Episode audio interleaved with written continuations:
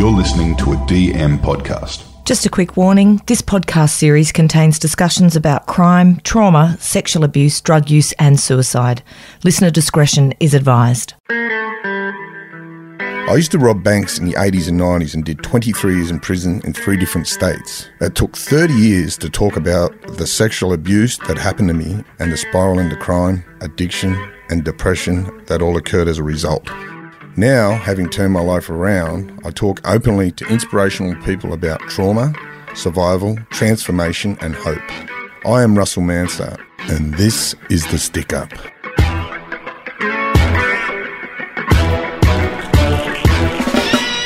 Keith Banks is one of Queensland's most decorated police officers. He was in Queensland Police Force for 20 years, going undercover during the most notorious corrupt period in Queensland, when Sir Joh Bjelke-Petersen was Premier.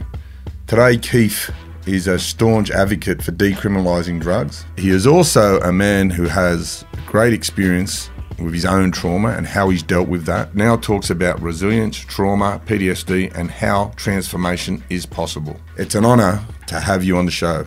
Keith Banks, welcome to the Stick Up. Russell, pleasure to be here, mate. Mate, just uh, where did it all start? Where'd you grow up? Mate, uh, geez, where did it all start? That's uh, a long time ago, mate, unfortunately.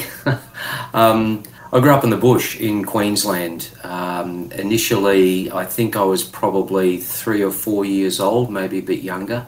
Um, my mum had divorced my natural father, and uh, we moved back with her parents in a little town called Tambo, near um, near Charleville, out in the west. So I think there were about maybe 300 people. True that the tree of knowledge at Charleville? Oh, Barcaldine. Bark Olden. Yeah, yeah, yeah. Yeah, Tambo's in between Charleville and Augathella. Yeah. Yeah, Augathella and Blackall, sorry. Augathella, I was listening to a Slim Dusty song the other day, and Augathella, he, he mentions that in there. So I'm just giving up my music taste. I'm sorry. I apologise. I'm scarred by country music, mate. It was the only thing I was allowed to listen to in the um, in the second in Mum's second marriage. So uh, I think I rebelled and went straight into Black Sabbath. So growing up in those sort of some of these towns, I, I, look, I've got a bit of a uh, an insight into your upbringing, and um, mate, you grew up in some tough fighting men towns. Yeah, I did, mate. I did. My um, my granddad and uh, my three uncles were were drovers. Um, granddad was a bullocky in his early days, so you can imagine the calibre of blokes they were. Yeah. Um, good, hard, tough blokes, but just genuine blokes as well. And did they play a significant part in your upbringing? They did, mate. It's um, you know, my mother remarried uh, a, a, violent, um, drunken, wife-beating piece of work, um, and uh, and my my three uncles and my my granddad particularly were yeah just good, positive male role models. They didn't realise, I'm sure, how bad things were in um, in our domestic situation because you know we sort of moved around quite a lot. If they did, do you think they would have intervened? I look my my uh, namesake Uncle Keith was uh, whilst he was a tough bloke, he was a very gentle gentle bloke. He probably would have intervened verbally. I think the other two might have been a little more assertive. um, certainly, Pop, certainly Pop would have had a crack. Yeah, yeah, yeah. It's a horrible thing. Like I think that's where your most probably your trauma starts, witnessing the you know the domestic violence stuff, and that's that that's that sort of thing on a young impressionable kid carries some serious scars. Oh, mate, absolutely. I've only just, it's only in the last few years I've come to realise that actually, mate. Mm. I, um, I spent most of my life uh, either putting it away or, uh, or putting up that facade that, oh, well, I had a tough childhood, but it didn't affect me too much. Um, and it's only, you know, in, as I say, the last sort of probably three years, I've realised that I've got, I've got trauma definitely from a childhood, and that was, um, that was added to by my police experience as well. So, do you think seeing that domestic violence formed will sort of give you a bit of drive to want to become a policeman? Without doubt, yeah, without doubt, mate. I, look, I, I was keen on the army. Yeah. You know, I'd grown up. I'd grown up walking on eggshells with my uh, my stepfather. It was one of those. Uh, you know, kids are resilient and kids will adapt to their environment. You know, and I just adapted, and I thought if I don't do the wrong thing or, or break some rule or whatever, I'm not going to get a flogging. So you just learn very quickly, and um, you know you adapt to just shut up, not say anything, don't do the wrong thing, etc. But as I was as I went through school, I joined the army cadets in grade eight, And back in the days when I was only telling my, my kids a little while ago that you could actually take a 303 rifle on your back, strap it across your back, and ride your bicycle home and uh, and go home and practice because I, I was apparently not apparently I was a good shot. Imagine doing that now. The TRG would turn up and, and there'd be a siege at your house, wouldn't there? That's right. That's exactly right. So it's hard for people to imagine, mate. You know, because as I say, year eight, year nine, I started shooting and uh, and had a good natural ability, and that was one of the things I think that you know it made me feel part of a tribe, I guess, um, which is what I talk about now a lot. But yeah, you just uh, take the bolt out, throw it on your back, ride home, practice in the backyard, um, take it back to school, you know, the next Monday or whatever. I, I told a bloke yesterday in a podcast that I can remember a time when you could buy pump action shotguns at Kmart, and he, he didn't believe me. Oh, spot on, mate. Particularly in Queens, yeah, absolutely. Well, if he's listening, Russ, I'm here to back you up. Yeah, wow. mate, everybody, everybody where I grew up had a gun. Whether it was a 22 rifle or a pump action shotty or, um, you know, some cases uh, a Mini 14. Um, but you could just stroll into Kmart and buy anything you wanted. Pretty sure in Queensland you didn't even need to show a driver's license Wow. back in the day.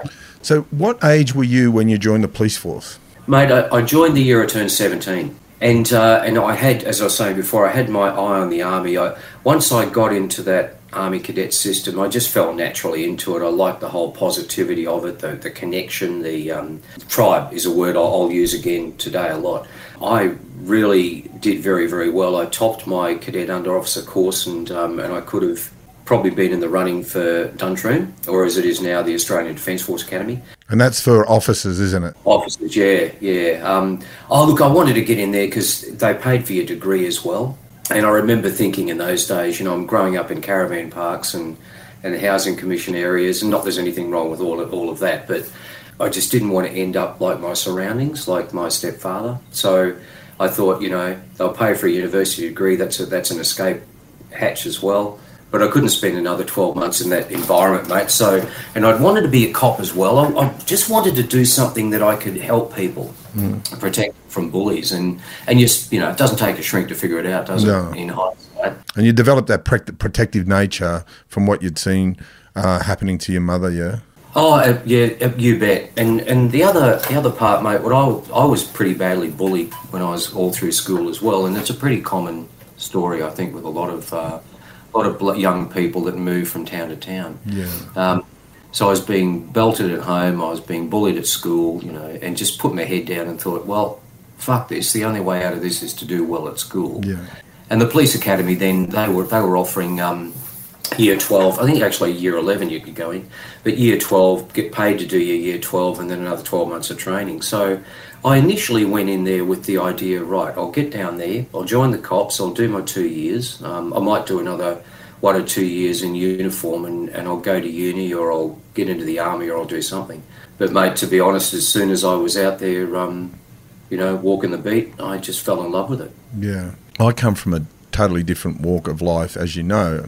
I was going to introduce myself as Robin Banks, and you're going to be Keith Banks, and um, today, but I was warned against it. Hey, um, no, but we just come from different worlds. But knowing your story and doing a bit of research on your story, I'm amazed at the similarities in what we've encountered trauma-wise, like Yeah. through the work that you've done, and it's like, and and you know, obviously what I've been through, and you know, and, and I, I understand your purpose, mate, getting out there and wanting to do good. Because today I work with survivors of institutional abuse, and I've got that same, you know, that same drive that you would have had as a 17 year old kid wanting to do good. It's a pretty amazing feeling. And um, what, was your intentions, and, and where did you want it? To, where did you want it to take you? Well, once I realised that I loved what I was in, oh, look, I always wanted to be a different, bit different, Russell. I wanted, never wanted to be that big. Well, I couldn't be big, only about you know five foot eight. But I didn't want to be that thug. I didn't want to be that you know typical image of a cop that I'd seen, Yeah, which is because your, your your uncles and your grandfather had warned you about how coppers had bashed people and that. Yeah, mate. In, in a small country town, I, rem- I remember them telling me at various times, you know, the local copper was a pisshead, and I think that was a lot of culture in in some of the small towns. A lot of the small towns, and I, I don't want to give anybody the impression that I'm bagging the police because it's quite the opposite. But there were in those days there were punishment areas, so a lot of blokes had drinking problems. A lot of them came back after World War Two. Um, in hindsight, who'd seen service over there, and, and they came back with some major issues and, and drowned it in alcohol, like a lot of us do. But they'd, uh, if they stuffed up, they'd be transferred to a small country town as punishment. And I remember my uncles and my pop telling me about a local copper who was on the piss all the time, and uh, and he just flogged blokes when probably their back was turned, you know, or when they were when they were too pissed to defend themselves. And they said to me variously, you know, that's not the sort of people coppers should be. And because I'd, I'd still grown up with a respect for law and order. And, you know, that was influenced later, mate. Uh, God, I, we are living in Cairns, and I remember the cops turned up for a domestic call. Um, my stepfather was having a crack at my mum. And these two cops turned up, and they and I remember being 11 or 12 and being really um, influenced by the way that they handled it. You know, they, they calmed everything down. They had took him aside and had a chat to him. And I remember thinking, geez, they've actually made a difference to my day. Wouldn't that be cool to do that for other people? Mm. Um, so it's all these separate influences, Russ. That I, it's I a good influence from your from your uncles and your grandfather. That's a, that mate. They put that put you in good stead to, to to be a good cop that everyone would respect. Yeah, they were good role models, mate. They were fair. You know, you know what blokes are like in the bush, mate. Yeah, yeah. They were good, soul of the earth type people. Yeah, soul of the earth, tough but compassionate, give you the shirt off their back sort of blokes. Yeah. Always a lot of soft spot. Always a soft spot for country people. Yeah, same. I, I definitely do. I've always had. I've always been able to relate to country people because their genuineness, and their authenticity, and there's just something mm. beautiful about those sort of people. Hello yeah. to all the country people out there struggling. Yeah, spot on. So you, you, joined the police. You're on the beat. Tell us a bit about that. Uh, you're up Fortitude Valley or something like that. Is that correct? Oh, I was walking. I was walking the beat in the city. Yeah. Um, a few years later, I spent some time in the valley. Particularly when I was undercover, I was down the valley buying smack and buying all sorts of stuff. Mate, walking the beat, 19 years old, baby faced little bloke. You know, fresh from the country. I think it was actually. I'd only had sex with one girl um, because before I went to the beat, I went to a domestic disturbance and had a shoddy point in my face, and I thought I was going to die, and that's the first thought I had. Yeah, I never got away in it. Never got one out. I only had one chick, and I'm going to get killed. Um, mm. but I was walking the beat, mate. I um, you're guaranteed of a brawl in Brisbane, probably from Wednesday through to Saturday nights, and because um, the rest of the place, the city was asleep, big country town. So, you know, it taught me a lot. It taught me a lot about talking to people. It taught me, because I didn't drink in those days, you know, I trained a lot. Um, I was only a skinny little kid. I was probably 72 What sort of What sort of training were you doing? Mate, it started martial arts in the academy. So I started karate in the academy. Mm. Um, and then I started training training in taekwondo. Yeah. And you're, you, you've got a black belt, is that correct these days? Yeah, mate, I've got two second dan black belts here, both in different styles. Because um, mm. I stopped training for a long time and I went back when I was in my early 50s. Yeah, wow. So uh, just it's good for my head, mate. Yeah, same. I get that. So you're walking a beat at that stage. Look, I, you know, it become out pretty well known in the Fitzgerald Commission, uh, Royal Commission, that there was a lot of corruption up there. Did you see much of that? Not as a young kid, mate. Later, I did, sure. Mm. Um, but not as a young bloke. I, you know, we were really dealing with street offences um, because it was still an offence in those days to use obscene language in a public place and urinate in a public place and yeah. the old disorderly conduct, drunken disorderly, that sort of stuff. But it was it was also it really taught me the benefit of, of talking to people because walking a particular area in the centre of the city, you got to know all the storekeepers, the owners of the bars, the clubs, the um, particularly you know the young girls who comes back to girls, doesn't it? Yeah. The young girls who worked as usherettes in the movie theatres, you know. So you actually talk to people and you got to know them. Hmm. And not that I was any great investigator at that stage at all, but I just thought, wow, what a, what a an important part of being a cop is to actually talk to people and show them a human face. And, and I'd often have the feedback, even in those days, geez, you don't act like a copper. Biggest compliment I could ever have. Right, I, I reckon it would be. Yeah, so I've given a cop, I've given certain cops that. There's a guy on the Gold Coast called Bill Lithgow. I'll give him that compliment all day. Firm, yeah, fair, cool. not load you up, not trying to verbal you. Man, I'm going to yeah. respect that. Got you fair and square. I'll cop that. Yeah, mate. And, and you know what, mate? That's what I found as a young detective in the Breakers, the Break and Enter Squad we're probably jumping around a bit, mm. but you know, I'm very comfortable having a chat to you, mate, because you know, mm. I know you get it, and I'm sure the people listening to you get it as well. Back in the day, I was only I'd, I'd bloody gone into the break and enter squad. I think I might have been 24 or 25, and it was how long? You, oh, so you've been in the force about five years by this time, yeah? Uh, got sworn in at 19, so yeah, five or six years. Mm. And this is after undercover and all that sort of stuff. But I remember I, my mate and I, my offsider and I, pinched a, a tank man, a, a safe cracker, and he was an older bloke. He was probably then even, geez, in those days, his mid forties. In those days, those guys that done that were at the top of the criminal chain, weren't they? Oh, they were good safe crackers. Yeah, Yeah. you bet. Um, because they never, they were never violent. They'd do their job. They knew their trade. You know, they'd, um, and you could almost say gentlemen crooks, but they were at the top of the chain because they they were professional. As coppers say, they were good crooks. You know, it was long before the bloody violence that drug trade brought with it and all that Yeah. shit. But um, I remember sitting there interviewing this, and the old interview in those days was the typewriter Yeah. and the six carbon papers. And Did you did stuff. you get out of two finger typing? Did what what sort of what did you graduate? Did you could you use your fingers? No, mate, no. That was one of the skills the police academy actually taught us that was useful was uh, touch typing. Wow. So I could uh, I could touch type, yeah, yeah, and I still can. Um, and I remember typing away, and this bloke he looked at me and said, "Well, Mr. Mr. Banks, like he's bloody twice my age." He says, "Mr. Banks, um, so what have you got on me today?" And I thought, "Mr. Banks, Jesus." And I said, "Oh, look, mate, we've got your fingerprints and this one and this one." He goes, "Yep, no, it's- no worries. Yeah, I'll, I'll nod to that. No worries." He said, "There's other ones you haven't got me on, but you know, keep going." And it was just it was just like a nice, cool conversation. You know what I mean? and and I think he ended up getting five or six.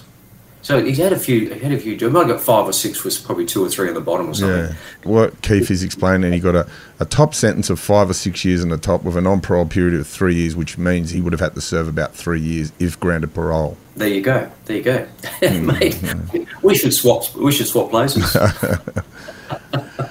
And just let's let's go back. So when did you graduate the detectives? How long into the job did you, did you sort of, well, mate, I I, um, I did three years in general patrol in uniform, including walking the beat. Um, was undercover for a couple of years. So I, gee, I think I went to the. Let me get this right. Went as a, a trainee detective. Um, probably eighty three. Might have been eighty four.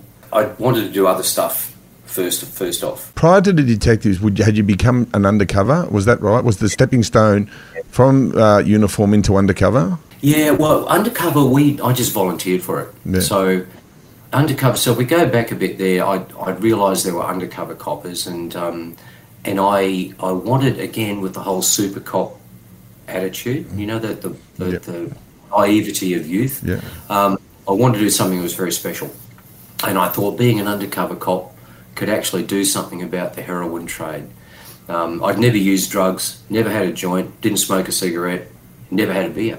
And around that time, and you'd be too young to remember it, mate, but you, you might have read about it, there were massive amounts of smack or heroin coming into the country through Yeah. The Mr. Asia Syndicate, was it? yeah, the Mr. Asia Syndicate, yeah, Terence John Clark. Yeah, yeah. Uh, and uh, and people were dying of ODs literally every day. In Britain. you'd fuck, there'd be ODs, shitloads of ODs all the time.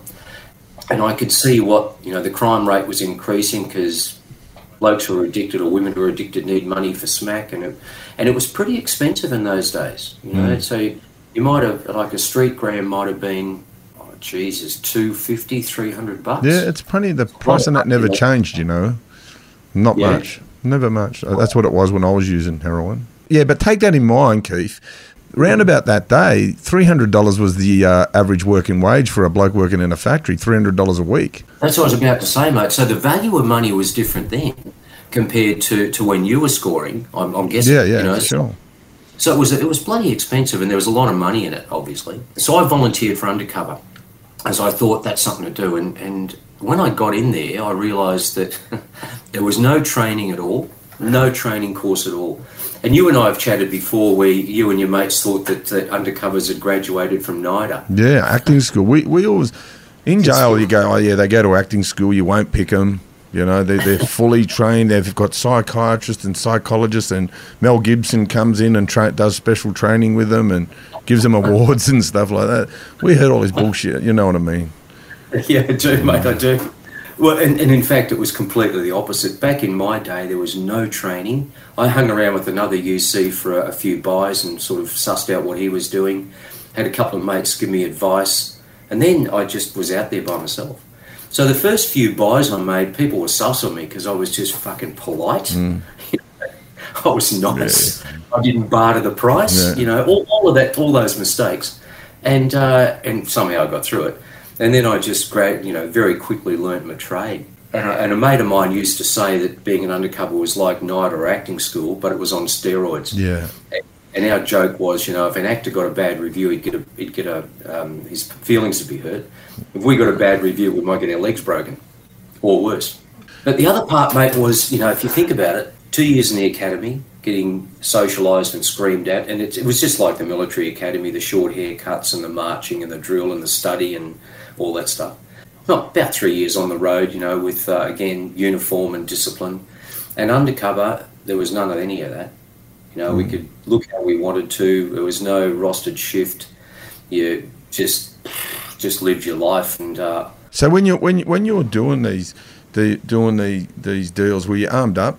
most of the time, yeah. Well, it's it's the old mate.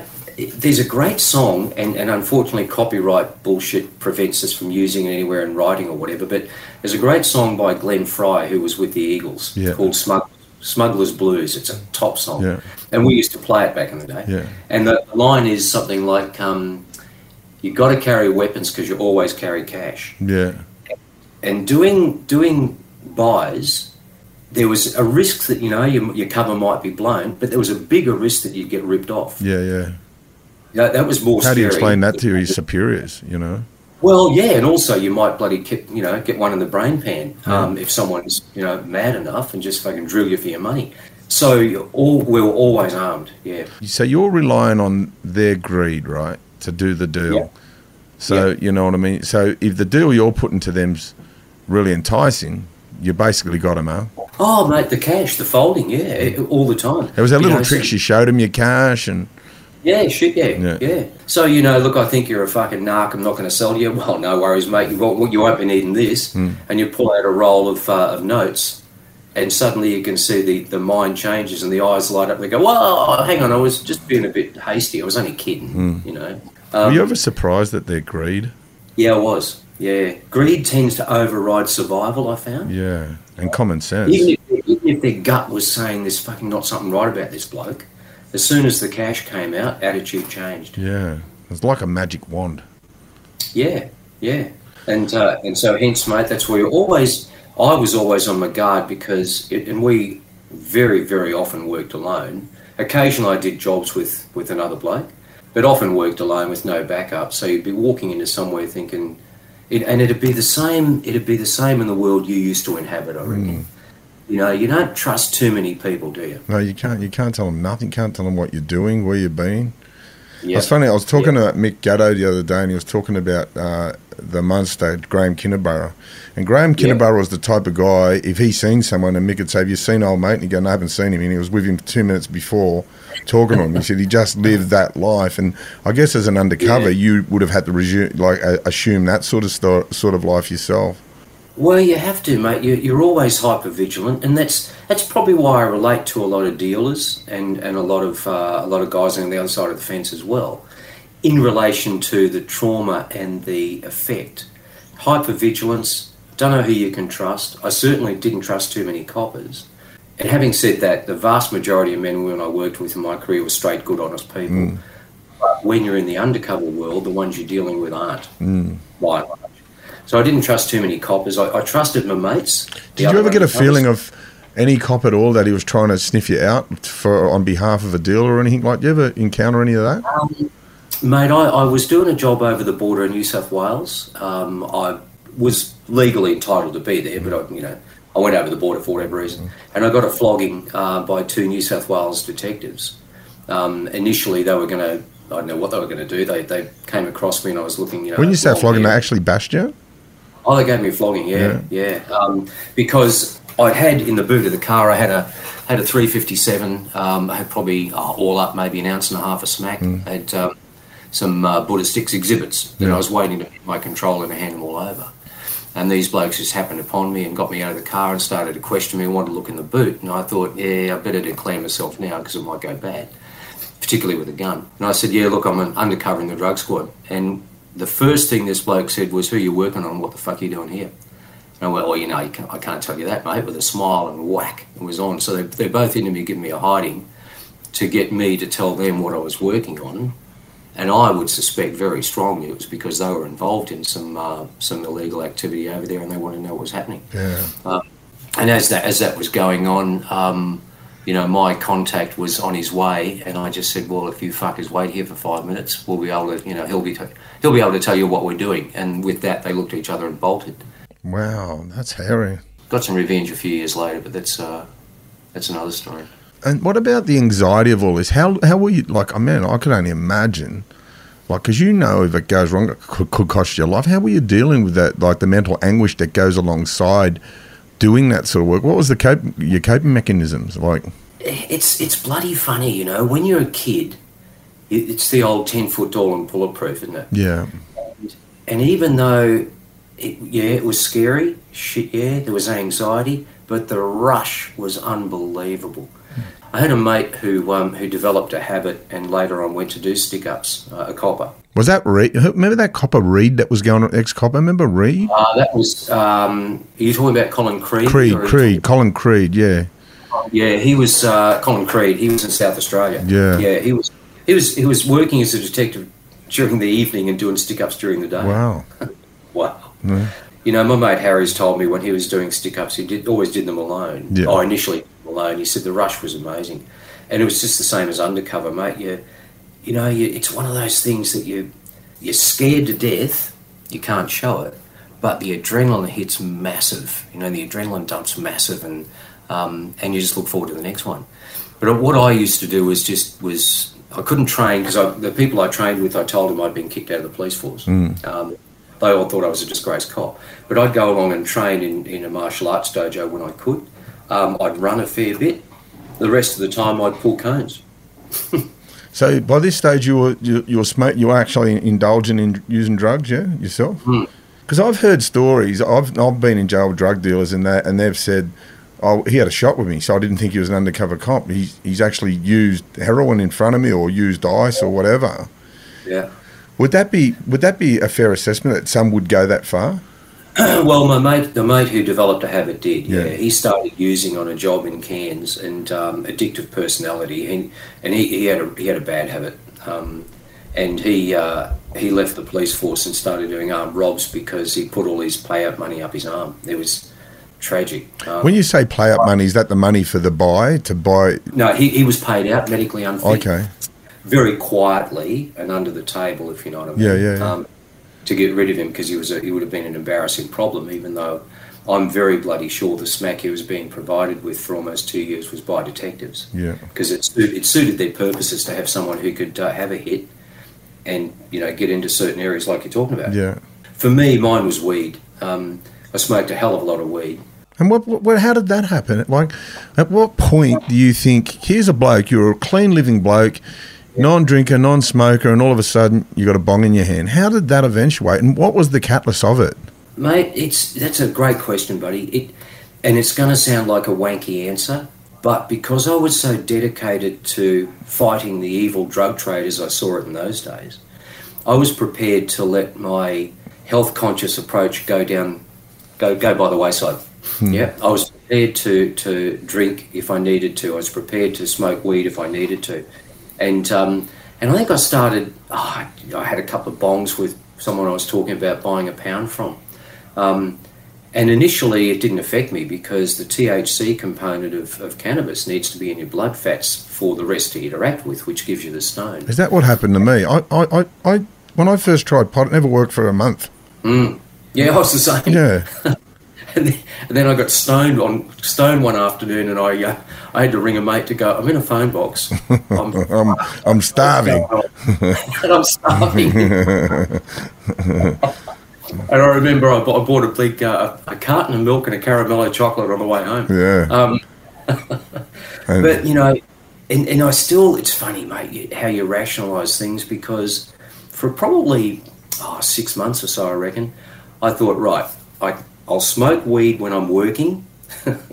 did, did the pot itself help calm your nerves?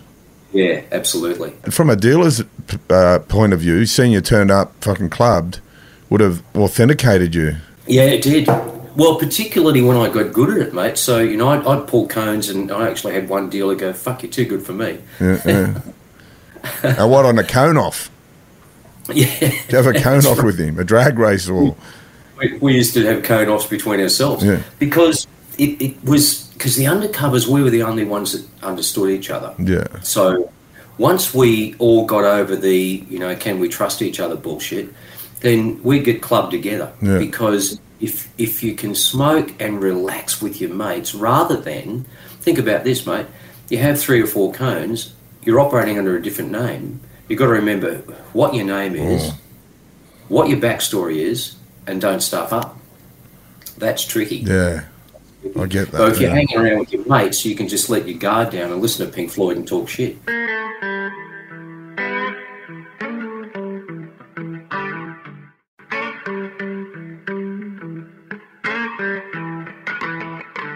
But in the back in the, the pot smoking days, let's. I just want to talk.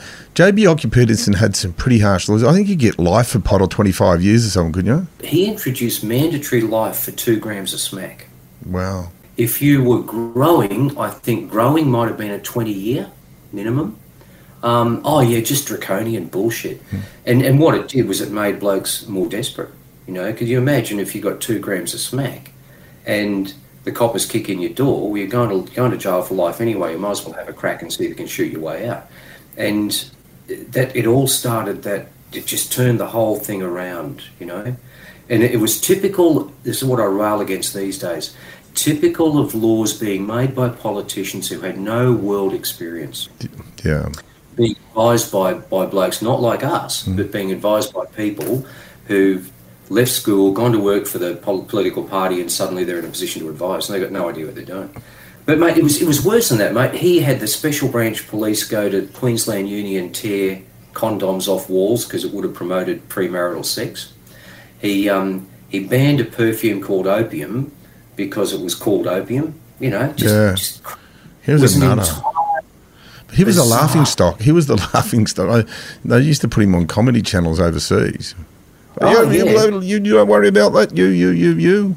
But you know, interestingly, mate, Yeah. we spoke to him because I, I did meet him a few years before the Fitzgerald inquiry for a job in a tactical sense, and he spoke just like we do. Yeah. None of that silly. All, all bullshit. Yeah. Do you reckon that was a bung on that that that, that thing Yeah. that voice he put on?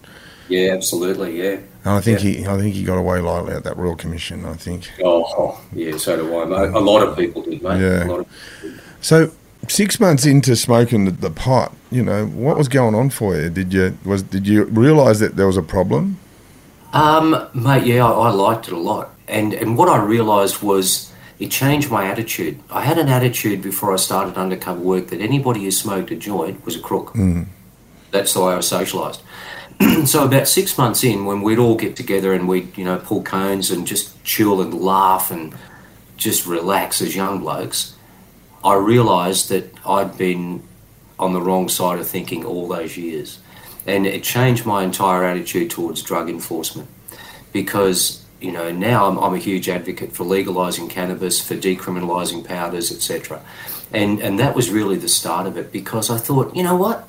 I'd much rather be doing this than having a beer, and it's not hurting anybody, and no one gets violent when they're stoned, and all of those, hmm. all of those things. And at the same time, you know, I was I was scoring substantial amounts of dope, so pounds and pounds, off people that I quite liked, and and I was torn with that because, in my view, they weren't actually criminals, even though they were breaking the law.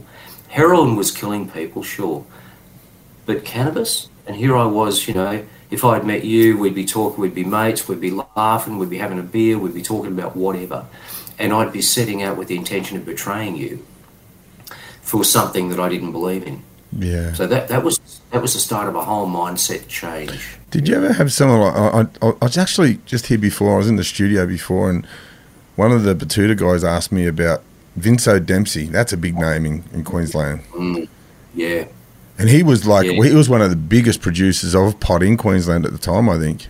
yeah, he was uh, he was a man who was involved in a lot, as you know, Yeah. and uh, and it still gives me chills to hear his name, mate. We, um, did you I- ever do you ever have him in your sights or anything like that? no, I didn't, but a, a very very good friend of mine did, Yeah. Larry, who I've, I've written about in both books. Yeah, Vince O'Dempsey recently got pinched on a 45, 43 year old cold case murder, the Whiskey A Go Go murder, Yeah. and they suspect that he's killed as many people as Ivan Milat. Yeah, that's right, probably more. Hmm. Um, so the Barbara McCulkin and her daughter's uh, murder, he and Shorty Dubois um, were convicted of, and it was a bloody good cold case investigation. Yeah, but they'd been pulled into a lot of coroner's things. They'd been cleared of that a few times, hadn't they? Uh, rather no case to answer rather than be cleared. Hmm. Um, DNA didn't exist, the technology didn't exist, all of that stuff, and and I and I've got to say, mate, mm, back in the seventies, the investigative ability of some detectives wasn't flash. Yeah, There is, you know, a very strong um, version that Vince Dempsey was actually aligned with a detective called Tony Murphy. Murphy died years ago. He was um, he was never named in the Fitzgerald inquiry, the Royal Commission, and I I think he was named on the periphery. but there was substantial evidence that he was he was the worst of the lot. you know. Of course, family denies all of that. But I look at someone like Vince Dempsey. I know a bit. Of, I've done jail with Vince Dempsey. He's the most clean living bloke I've ever met in my life. Yeah. Vegetarian, don't drink, Yeah. don't smoke. Man, what do you? How do you get? How does how does someone arrest someone like that? That that like because everyone's got a vice, whether it's women, drugs, or gambling. That's the, the common denominator in crimes, and that's what you got to. I, I, would it be fair to say, as a cop, that's what you look for? They're chinking their armor in one of those vices. Yeah, yeah, you look for any any sort of weakness that you can manipulate your way in for sure. And and it's even just sitting in an interview room, mate, having a chat. If you know someone's background, you'll you'll put the conversation around to that and and um, and probably engender some sort of relationship, I suppose, is the hmm. best way. But uh, Dempsey, I can almost guarantee you, mate, when you were doing time with him, he would have told you bugger all. Hmm. Uh, yeah, yeah, yeah. You don't know much. That bloke's just an enigma. He, I can just feel you on something. He used, he used to knew, know you guys were following him, right? And he used to go for these walk, and he and he's a really good bushman. And he hmm. reckons he'd go into the bush and just go for a walk for hundred kilometres in the bush and the bewilders.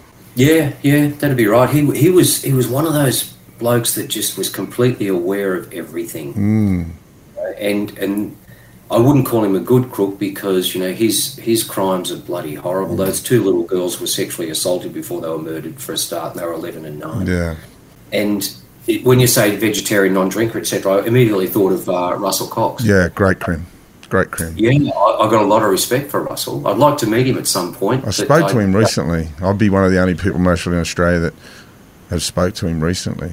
Wow. And he's another one. Like he is just loves. He'll never get. Russell Cox is just one of those blokes that went through that phase. He'll never get in trouble again. No. Clean living. Yep. He'd be hard. That's why he was so hard to catch, wasn't he? He just had no vices. Oh man, he was uh, yeah, he was professional. You know, he had the false IDs. He was a makeup expert. He was a bloody good fire, good marksman, and uh, and um, knew his trade excellently. And and I think he was smarter than most in as much as he looked at his risks and he assessed his risks and put them against a return. Yeah. You know, so he wouldn't he wouldn't do stupid jobs Yeah. and he had a sense. No, I've written in my second book about coming across Russell. Um, But did you come across him? Did you meet him? yeah, no, no, we were in the same area. He was going to do a stick up on um, on the, the main railway yards um, payroll, Yeah. and uh, that's the time he got the drop on two detectives and stole their guns and locked their locked their car and uh, and bolted in Brisbane. We were the tactical team that was set to take him out, and so we missed each other by probably seven minutes. I Oh, reckon. how does that feel? Yeah. The Well, one that he- got away. was- one that got away, yeah. But mate, he just had a sixth sense. You know, he, he drove through this, and, and there was no the, the surveillance was bloody good. We were we were tucked away in a van with all our weaponry, with the teams ready to go, and he just had a sixth sense, and you got to admire that. Did you ever come across a crim called Les O'Connell, who was just a mm, Les O'Connell was a bank robber or something like that, and he was really good with law. Leslie O'Connell, Hmm. yeah, uh, yes, I did. He was um he was law firms lined up to employ him when he got out of jail. He he, he learned his trade as a jailhouse lawyer, and he was pretty good at Yeah. it. He got himself off a, uh, a murder charge. Re- Self-repping, He- didn't he? Yeah, um, in Sydney. Connolly, Les, Les Connolly, yeah, that's him. Yeah, yeah. Yeah, mate. Uh, I I took Les out at gunpoint on the in Redcliffe outside the Eventide old folks' home when he was um, wanted for bailing up three coppers stealing their guns. He was uh, a number of stick ups that he'd done as well, and uh, and we were in a surveillance van and uh, and I put my M16 at Les's head Mm. and uh, put him on the ground, and we had a conversation. Small world. yeah, I just what I thought about that because I look, I, I I always mi- admired someone that could self rep in something like that, or just had. He was one of those guys in jail that everyone went to for legal advice. He was your second Yeah. opinion guy. If your lawyer's given one opinion, the Les's opinion is one they'd run with. Yeah, yeah. He he was um, he was part of the Boggo Road Fun Run as well. The, the escape. The seven Where they- went out the front Yeah. gate. Bloke I escaped Yeah. from prison, Brett Langford was one of them too. Yeah, that's right. Yeah, he was my. co- He's the bloke I escaped from with and, and got pinched for robbing banks with. So Oh, right. yeah, Brent. Yeah, Houdini they called him. The Houdini. Yeah. Yeah. Small world again. Once again, let's go back to um, how did the uh, the stint in the undercovers come to an end? I just just had enough, mate. To be honest, and and and I realised that you know because I was going to be a lifelong copper, and it didn't end out that end up that way. And I thought, okay, I've been doing it for a couple of years. I time I went back and you know got back into uniform for a little while. And I wanted to be a detective and get promoted. And and undercover in those days was just there wasn't any benefit to your career. It was probably a bit the opposite. Um, They're settled rock starish now, aren't they? uh, yeah, yeah, it depends on the job. The Daniel Morcombe job where they got that pedophile. They were pretty view, good. Fantastic job. But in those days, mate, not so much. Um, and I saw mates of mine starting to get burned out. I saw that, you know, Harry had a heroin habit and things were just not like I thought they'd be. Harry had a heroin habit. That's that. There must be a, a line in a song about that. Harry had a Harry is normally a terminology used for heroin. That's that's Oh, yeah, is it? yeah. Oh. I, I got on the Harry. That means heroin. Harry had a Right. heroin habit. I just thought about that. I'll have to tell that to one of my rapper friends. Mate, either that or uh, one of your Slim Dusty cohorts. Oh no, I've been unearthed. the undercover got me. hey, um, so you come out of the you come out of the the undercovers straight by back to getting prepared to become a detective. Is that was your intentions were? Yeah. Yeah, it was, mate. I went back to uniform for five or six months for discipline, I suppose, which is what we all needed anyway, because we're out of control. Um, to get back into that, you know, normal lifestyle, but no counselling, no reassimilation, nothing. I, I remember I, I bought maybe a half an ounce of smack or something the day before, and literally the day before, and then next morning I went and got my hair all cut off and I had a uniform on and I was sitting in a police car thinking, wow, And what did the pot smoking continue or? yeah, it did. Yeah. Yep. Yep. You know, because it had become part of my lifestyle by then. I, I much preferred to have a joint than a um, than a beer. Yeah. Not not to the extent that I was, you know, of course, but yeah, you know, rest days. Yeah. I'd um, I'd have a few cones and just chill, and It's- it was- I didn't see a problem with it. See, here's weird for me to hear a cop like you know someone say that that we're just so normal. You guys were just having a few cones on the weekend, and you know what I mean. Yeah, that's cool. And and and what? Tell us, talk about when you um sort of become a detective. What, how did that sort of opportunity to to uh, uh, come to you? Mate, I, I applied, um, and I had a fairly decent arrest record um, in general patrol. You know, a lot of break and enters, a lot of uh, a lot of theft, stolen property, that sort of stuff. Because back in the day, you'd be on patrol, you'd see something sus, and just pull a car over and have a chat to the blokes inside, and talk your way into going back to their place and get permission to go inside and search and all that stuff. So um, applied for it. I got uh, a couple of uh, blokes who vouched for me, who I'd done undercover jobs for, who were good straight coppers, and went in as a as a trainee, a plainclothes. I think the rank was plainclothes constable. And after three years, if you you've got a good arrest record, you go to um, court, you give evidence a lot, you have a conviction rate, etc.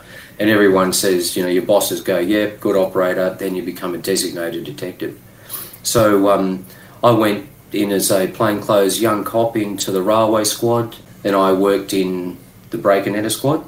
Uh, got tapped on the shoulder to go to the breakers. And that's sort of a big step up, isn't it? Yeah, it was. Yeah, but Breakers was taught me a lot, mate. It was a good, good heavy squad. Um, when I say heavy squad, we, you know, we did our own door kicking and, you know, dealt with some pretty good crooks, not not the shop stealers and that bullshit. But I was taught a lot. Um, I was taught how to interview. I was taught how to talk to people. Whereas there were other detectives that had just flogged people, you know, t- handcuff to a chair and bash them. That was never ever my style. It made me sick.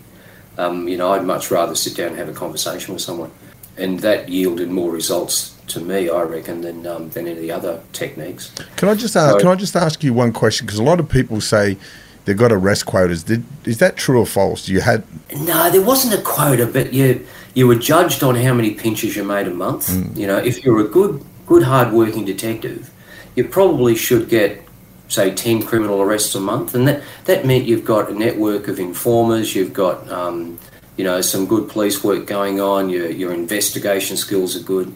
If you were a pisshead and you were just spending most of your shifts in the pub, which will look uh, fair for you blokes used to do, then um, then you're good. Or McDonald's.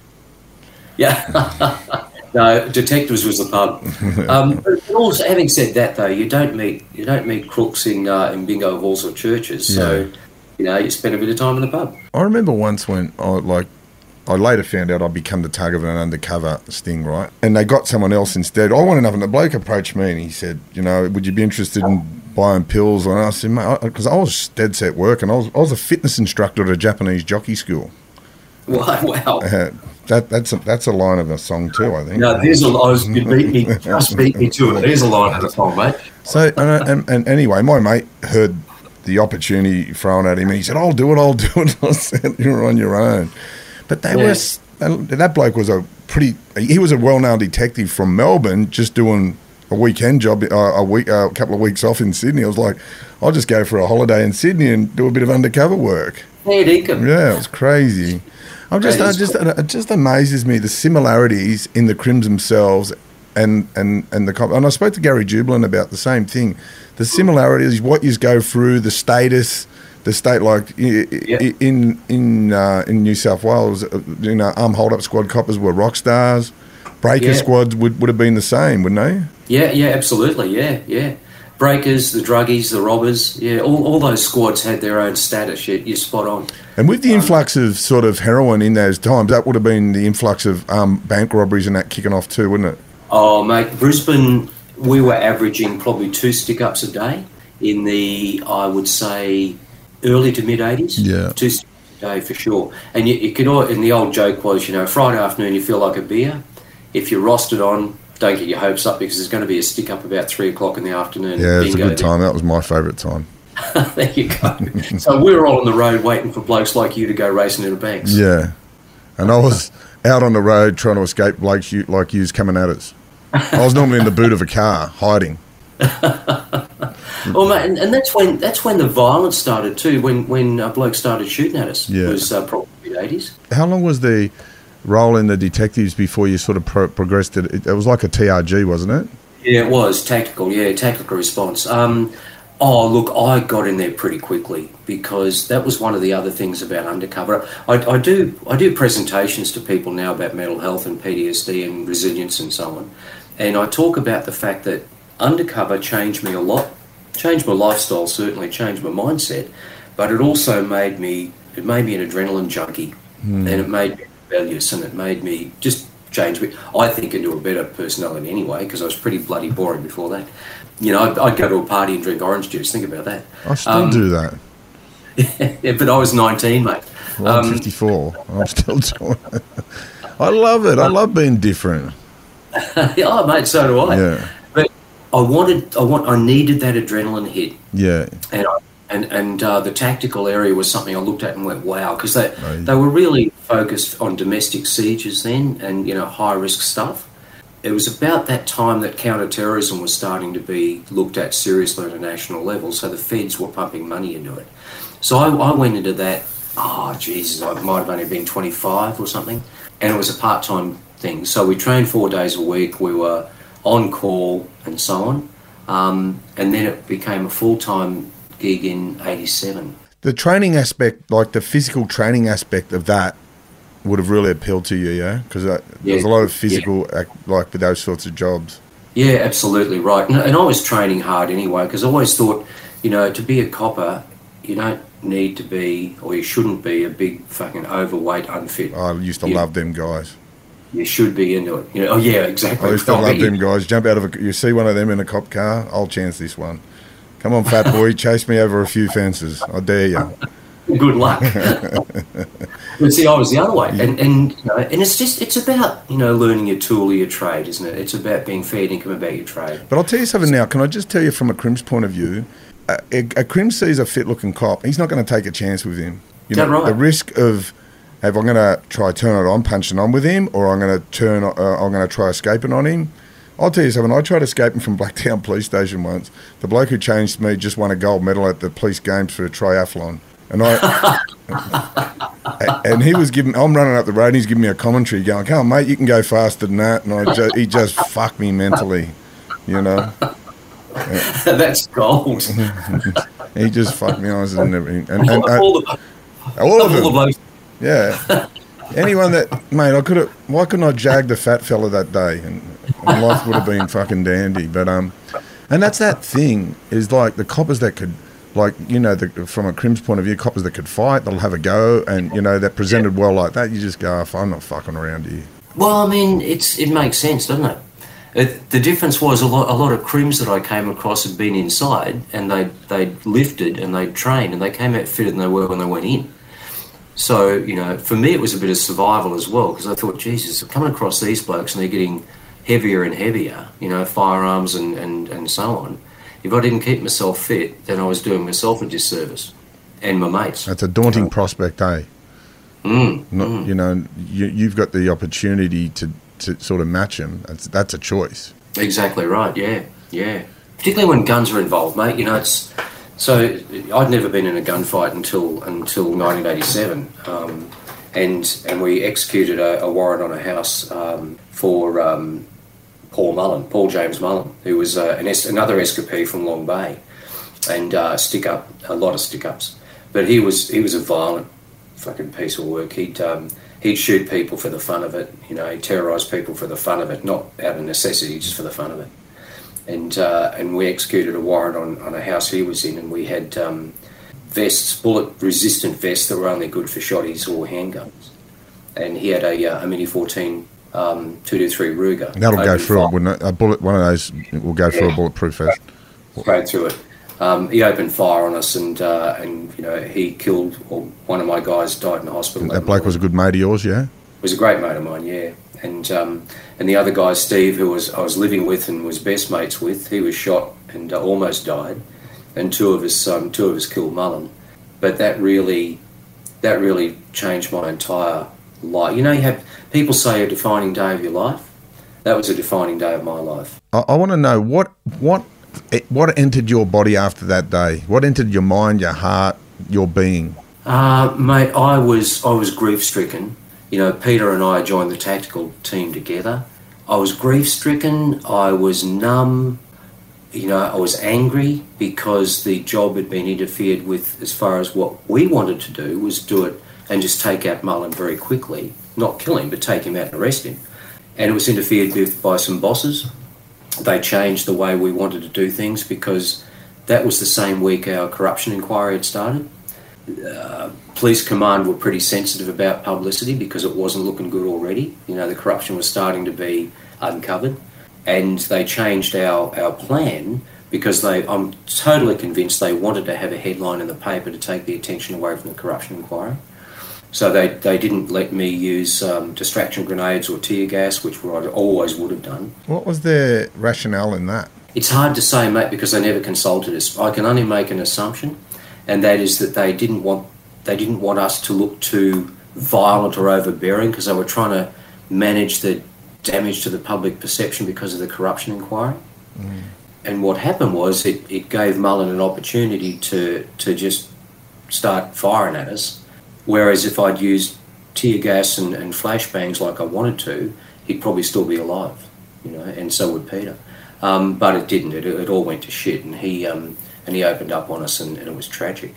So for the next, oh mate, look, thirty years, I had survivor guilt. I had post traumatic stress disorder, um, and and I had daily reminders of that morning, and I went through the what I should have done, what I could have done, what I might have done for years and years and years and years, and the other result was that I became the dark side of me took over my person. I became homicidal.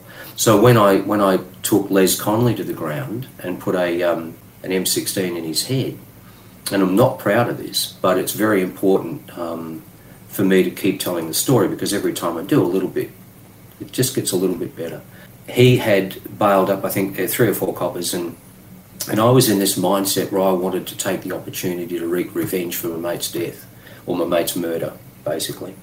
And and I um, put him down to the ground, put my M16 in his head, and I said, I hope you fucking get out of jail again, mate, because next time we meet, I'm going to put one in your brain pan.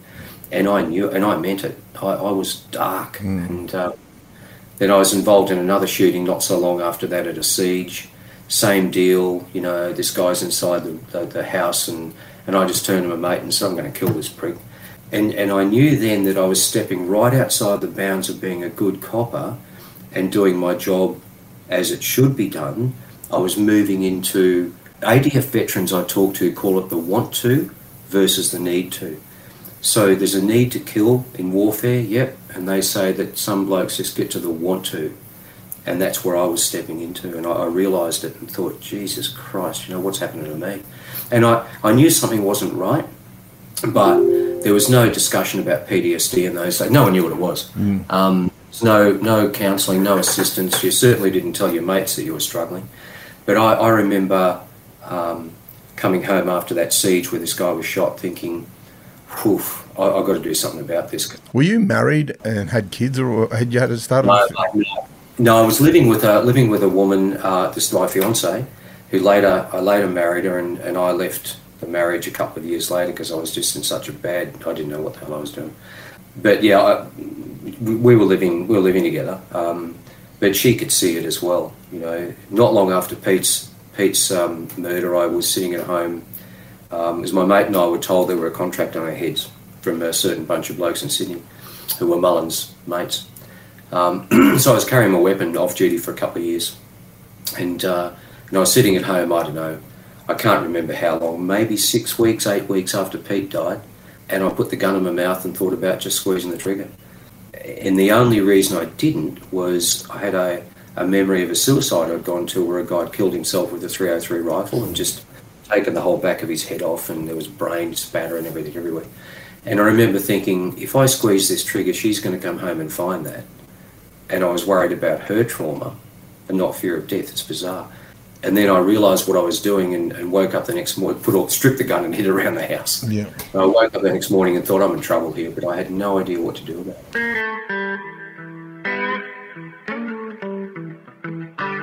It's just amazing that you were going through all of that, and it and it just slipped through the gaps of the of the department that was employing you. It's, it's amazing. I reckon these days they'd pick up on that.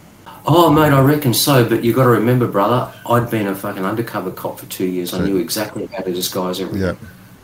Crazy. You know, and, and I had this whole disguise, this whole facade that everything was fine. Were, Um, were you were you drinking at this stage? Were you? Yeah. Yeah, every night. And Yeah, you're I- using the drink to sort of as a coping mechanism or uh, uh, to numb. Yeah, to numb it. Yeah, precisely to numb to numb the pain, the emotional pain, and to be able to sleep. Not that I slept well, but you know, I I would drink for effect. So it's it's bizarre. You know, you go to work. I'd run five k's. Um, go to the range, do whatever we did, do jobs because I was full time tactical. Do jobs, do whatever we had to do. Um, come home and drink most nights. Similar. It's, it's, it's just exactly the same, isn't it? Like veterans coming home from the war. Abuse, Yeah. abuse survivors did the same thing. I'd done the same thing. I just used drugs, copious amounts of drugs, to numb that Yeah. void that had developed as part of my trauma. And that's how, that's where I relate to everything you're saying. I just man, you and I have walked the same path, just in di- yeah. you know, just in different coloured clothes. Well, well, we have, mate, and that's and that's like you know, a lot of the, a lot of the um, advocacy I do and the conversations I have now about trauma, I make exactly that point. You know, we all have trauma in varying degrees, but when those of us who have, have trauma like you and I have had, that's what we do. Hmm. We isolate, we numb. You know, we we think we're the only ones going through it, the only ones that have been in this world. All of that stuff and and we, you know, thankfully some of us can get the hell out of it again, you know, hmm. like you and I have done. But I just feel my heart goes out to people out there.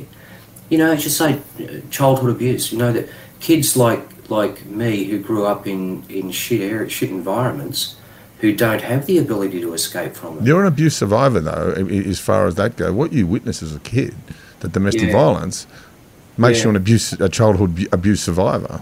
I, I, I realise that now, mate. You know, I never would have thought about that until probably, like I say, three or four years ago. Um, I just thought, oh well, been through a bad thing and got out of it or escaped. But you're right; it's surviving the that that that's trauma. You know, and and you're the same. I, I, I, I, I put a post up about the last bank I robbed on TikTok, and I was saying about two blokes apprehended me, and, I, and the post was about thanking them because they saved my life, you know. Yeah. And I talked Yeah. about, you know, the trauma I caused the tellers in the bank, and these blokes go, "Oh, well, I was abused, and and I didn't, I didn't use drugs, and I didn't do stick ups." And I said, "Yeah, well, I like the colour black, you like the colour blue. It makes it we're different."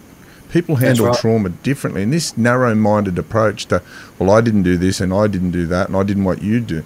It's not a one shoe fits all type thing with trauma, is it? No, it's not, mate. No, exactly right.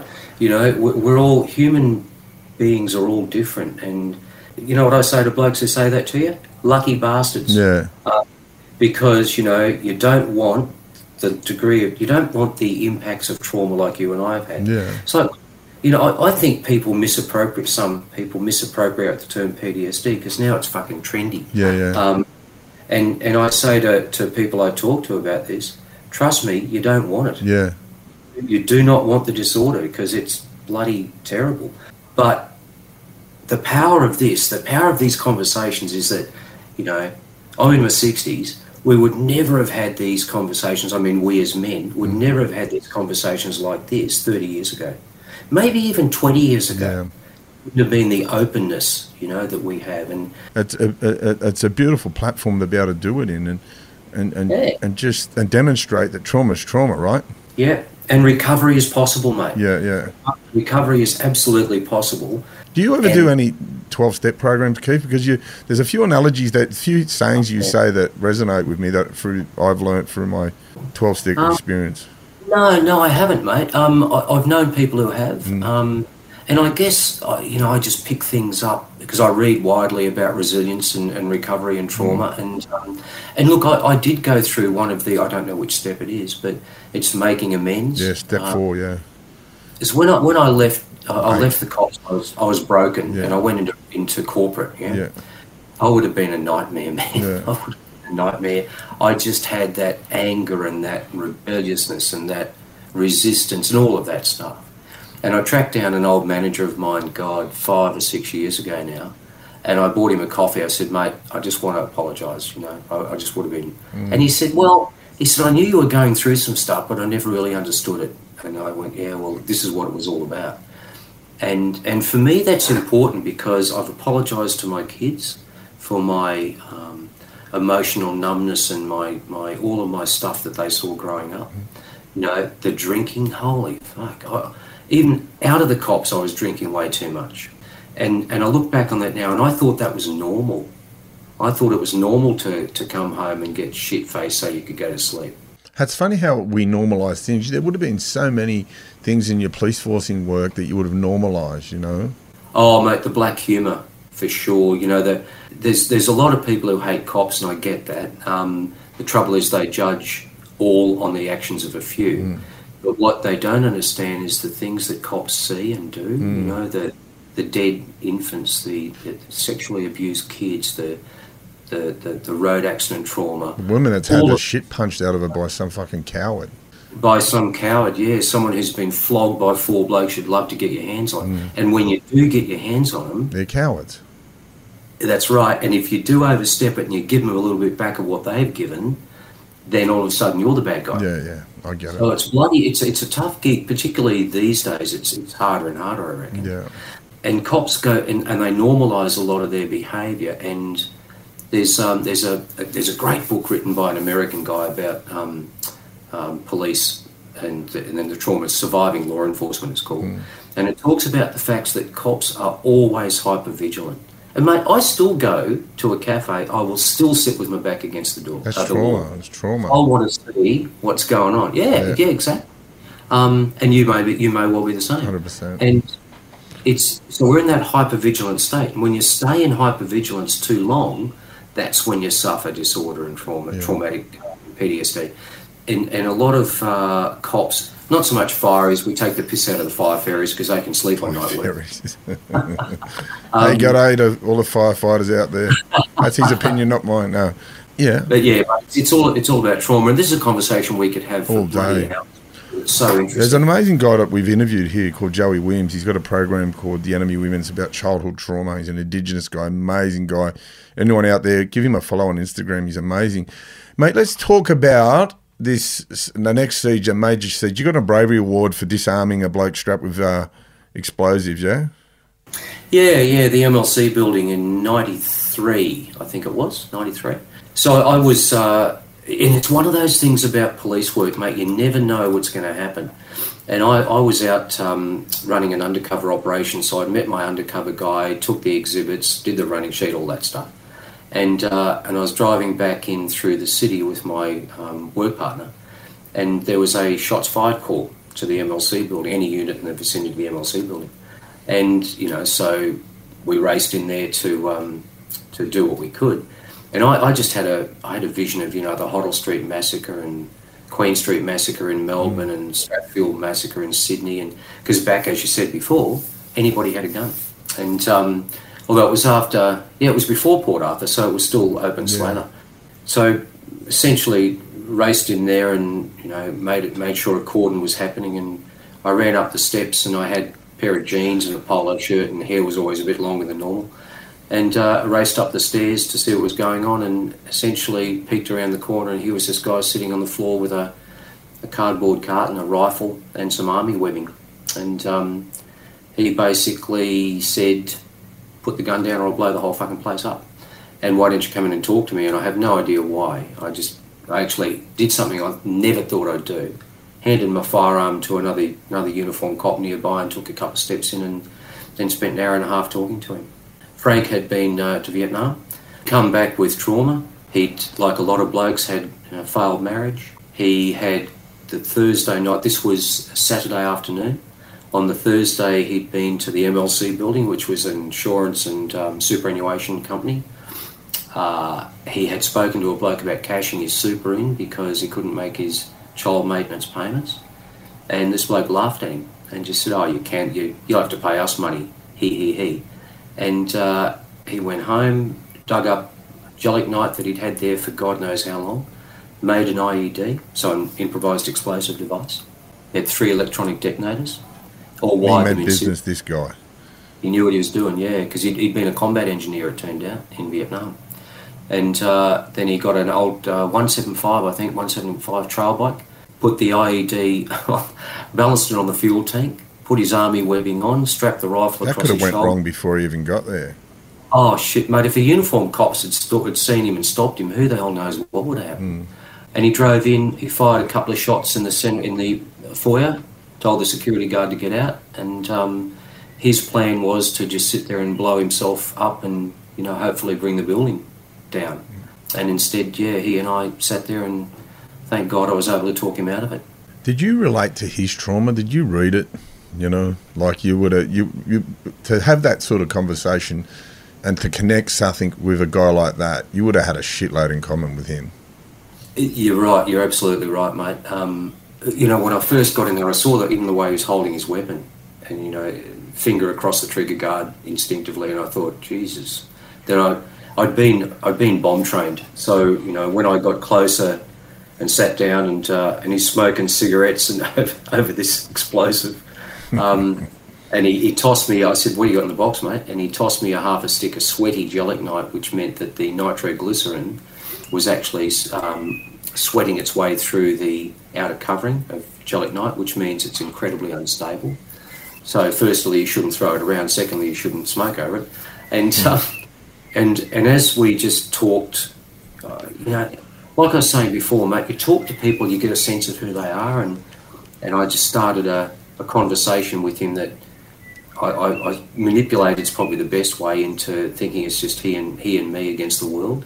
And it just came out then that he'd been in Vietnam, and at one stage when I um, I talked him into giving the rifle up because I swapped it for a pot of beer, and you're never supposed to do that. And just me not obeying the rules again. And um, so I had a pot of beer, got him another pack of cigarettes, and I just thought, fuck, we're going to, if this thing goes, we're both going to die, and without doubt. As I was talking about everything, he produced a hand grenade and uh, and pulled the pin out and actually said, "That's it. That's it. I'm going to do it."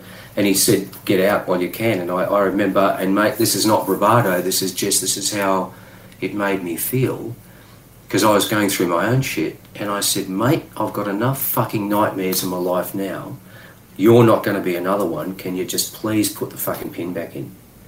Oh, I said, "Mate, put the pin back in. I'm not going to let you do this." And uh, and he must have seen something then, and, and you know, because I remember he looked at me and went, "Oh, okay."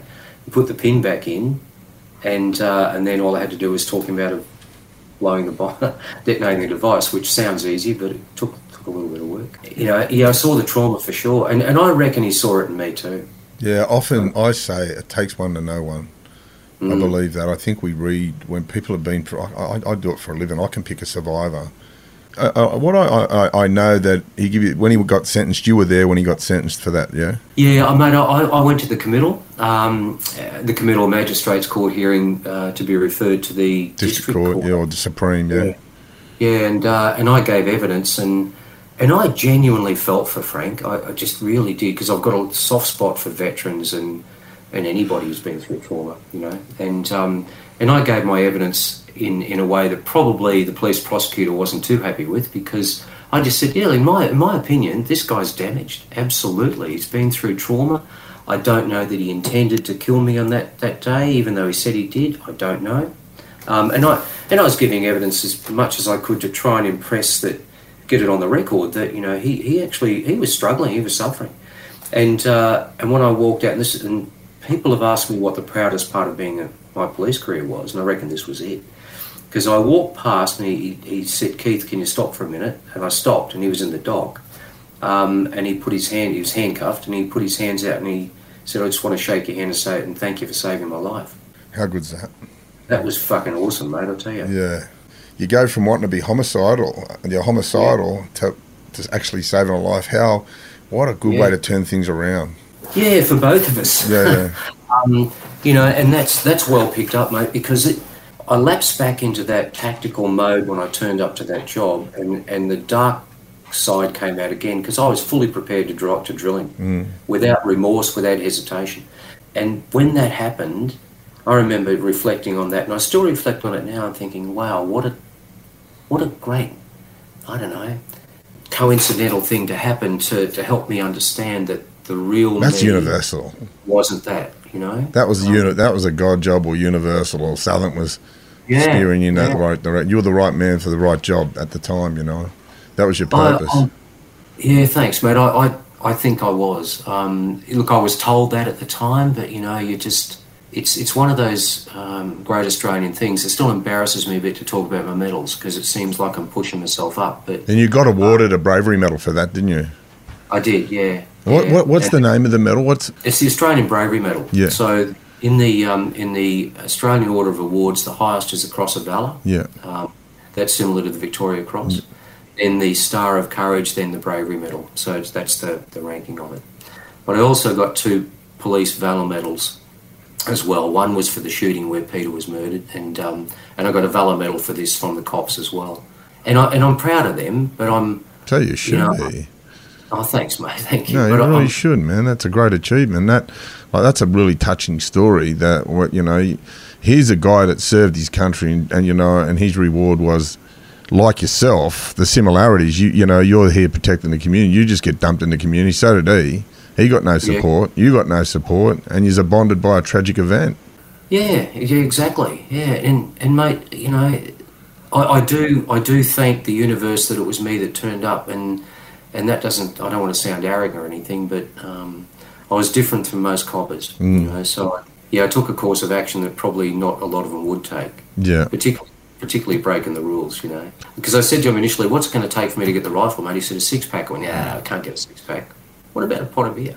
what about that horrible XXXX stuff? I think it was too. nearly poisoned him.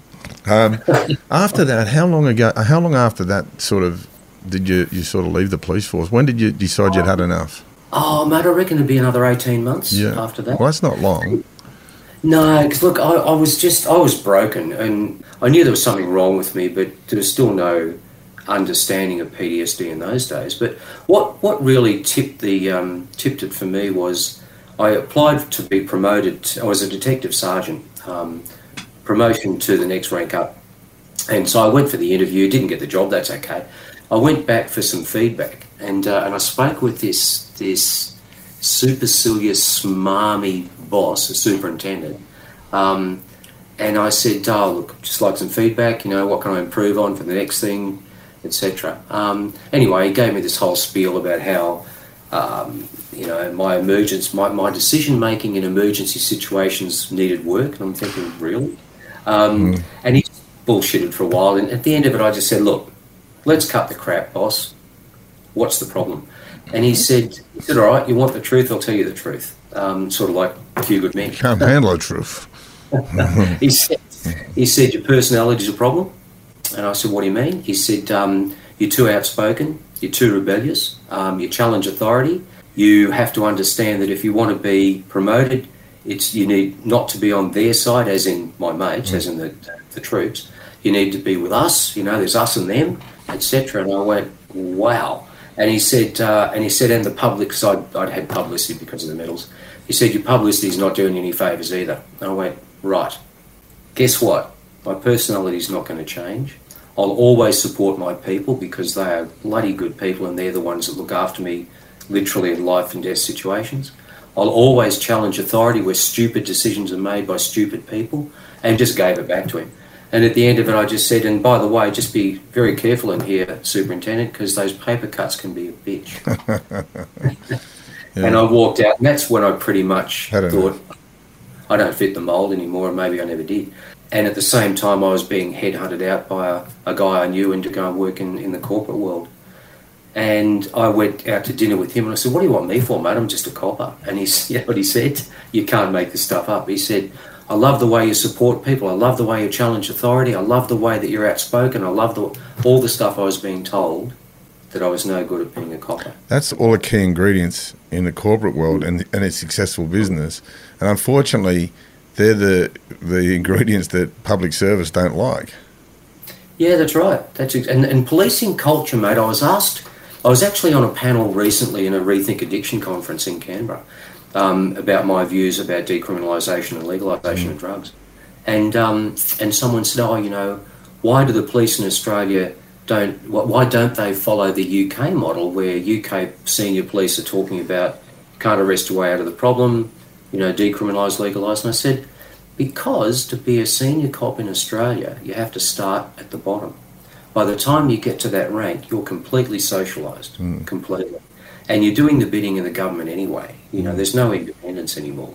You know, so you almost got to say if you're if you're putting new ideas, have a warning cover letter that says, "Be careful, this contains innovation," because it might scare you and and that's what it's like, mate. You know, it's um. I've always said, I've always said that, and I talk about pedophiles, and I, and you know, you, you talk about mm. pedophiles create a stimulus, right? So, the judges are soft on them because they create the next drug addict, they create the next violent offender, the prostitute, and self harm. So, mm. and then out of that, they get great policing, prison officers, parole officers, and that sort of thing. So it creates that that stimulus. Mm-hmm. And I think that's the, the same goes. I, I, love your approach to drug. The Portugal approach is mm. is the way to go. It's yeah. definitely, but it's going to take. I don't think our government's open minded enough to ever get there. You know what, mate? It's interesting. The ACT have just done it. Yeah, yeah, yeah. I noticed that. Wow. Nice. But with, with the rest, you know, so the two major parties, Labor and Lib, whichever your politics is, mm. doesn't matter because they neither of them have the courage to say, if let's start with cannabis. If we legalise cannabis tomorrow, we take all the organised criminal activity out of it, we tax it, we regulate the quality, and then we put that tax take, excuse me, into health and education yeah. bonus. 100%. But they won't do it because they're both too concerned about losing the Conservative vote. Mm. But here's my counter. Think of how many people who use dope recreationally who think it's absolutely no problem may well switch their voting allegiance and vote them in. Yeah, and, but they're not not seeing that. You know, it's good to get that from your point of view because you know the Ray Hadleys that have got no idea. This law and mm-hmm. order, the banging the law and order drama, and you know, locking them up and throwing away the key will solve the problem. Treat them like animals, and they'll get out and act like humans. You know that yeah. doesn't work. I know that doesn't oh, work. Yeah, you, you're not wrong. Uh, You remember the old days when people got bashed in Long Bay and Grafton and Boggo Road, and you know, Created every time, psychopaths. every time a Quinn went in, made his first day, get flogged. That doesn't create better humans. There was there's, a, uh, there's there was some research on that when they done this research on uh, Billy Monday, Baker mm. Crump, Ivan Mala- all, of these really bad killers, and, and, and the common denominator become Grafton, where they were getting bashed, the shit bashed out of them, and Yeah. so they were creating. You know, I, I ask questions on my social media. Are psychopaths created? I believe they are. They're that badly desensitized, and you face that in your line of work. You become that badly se- sensitized. You become, you know, basically psychopathic, homicidal, or whatever. Yeah, yeah. Well, I was on my way. Yeah. I was on my way. I just realised, you know, I, I recognised it. Thank God. Man, uh, you're amazing to talk to, and your your description of, of trauma and your knowledge of is is dead set so refreshing, and, and, and some a man of your stature to hear that. This is what politicians should be hearing. You know, this is Oh, what the thanks. general the general public should be hearing. This. You've got a very open mind, and, and you know what I mean. You're fucking these rednecks and narrow-minded Oh. people, these decision makers, are fucking not serving us any well. No, they're not, mate. They're just bloody worried about focus groups and, and you know, and what their advisors tell them. And, you know, it's just time for us to understand that we've got to change the way we deal with drugs. The, the war on drugs was lost before it started. I used an analogy on the weekend, right? And the analogy was it's like a game of football, right? 600 nil at half time, but the mm-hmm. police and the politicians come in and say, we can win this with more funding. That's right. Mm. and it's never, it's, mate, you know, human beings have been using drugs for thousands of years, since time immemorial. Mm. You know, the American Indians used peyote, um, all of that, all of that stuff. Mm. And and we have to understand, and re- even pill testing, mate, it drives me mental that there's such an opposition to pill testing at festivals. Young kids are going to drop E. That's, That's the way. Yeah. So, so let's understand that the people selling them those tabs aren't always quality controlled. So let's give them an opportunity to go, hey, this thing you're going to drop in your mouth is not good. Yeah. It's not going to create a whole wave of young kids going, oh, it's okay, now I'll start using drugs because it's happening anyway. and, crazy. and I just don't get the common, there's no common sense behind those decisions. Oh, man, I heard some ad this morning. I was listening to the TV at 2 o'clock in the morning. I wake up. And they're banging, the Americans banging the law, law and order drum. You know, lock them up and throw away the key. They're they're gonna these pot smokers are gonna escalate and they're gonna be bank robbers and they're gonna be oh whatever. You know, like please. And that's what we need. People like yourself, lived experience, and obviously, obviously, I'd love to be able to do some work with you some time down the track and do some. Of, oh man, I'd do it in a heartbeat. I'd love to oh. do like I'd love to jump on panels with you and that and talk about this sort of de- decriminalisation because that's the way to go. Oh, mate, I'd be there in a heartbeat as well, mate. You know, you and I'd be, um, you and I'd be, it'd be interesting, wouldn't it? The perception. Yeah.